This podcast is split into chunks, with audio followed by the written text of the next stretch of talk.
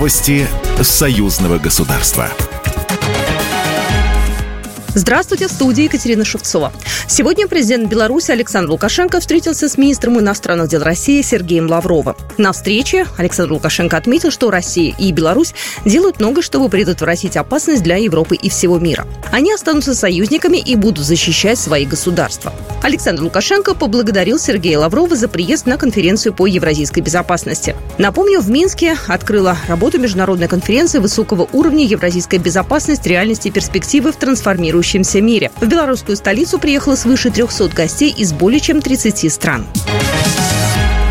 Результаты и планы сотрудничества между Беларусью и Вологодской областью обсудили на встрече президент Беларуси Александр Лукашенко и губернатор Вологодской области Олег Кушиников. Глава государства предложил определить несколько ключевых секторов, в которых можно усилить сотрудничество и разработать флагманские проекты. Президент Беларуси также отметил рост товарооборота между Беларусью и Вологодской областью, который в 2022 году достиг рекордных 680 миллионов долларов. Однако отметил некоторые проблемы, включая несбалансированный торговый оборот и снижение динамики динамики торговли в этом году.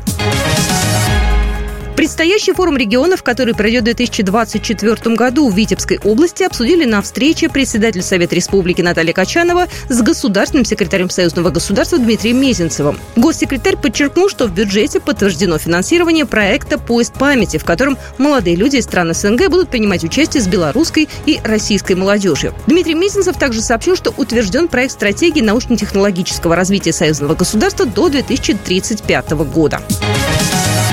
Белорусская атомная электростанция готова работать на полную мощность. МЧС Беларуси выдала лицензию на эксплуатацию второго энергоблока. Все стресс-тесты станция прошла успешно. Большое внимание уделили качеству контроля и учета радиоактивных отходов и ядерного топлива. На всех этапах проверки белорусам помогали российские коллеги. Ольга Луговская, начальник департамента по ядерной и радиационной безопасности МЧС Беларуси.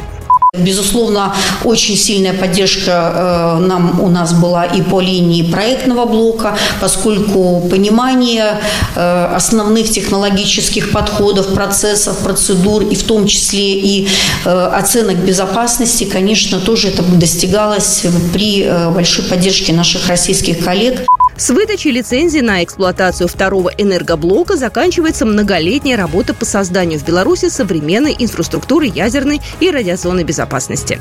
Напомним, БелАЭС – первая атомная электростанция в Беларуси. Она расположена недалеко от города Островец в Гродненской области.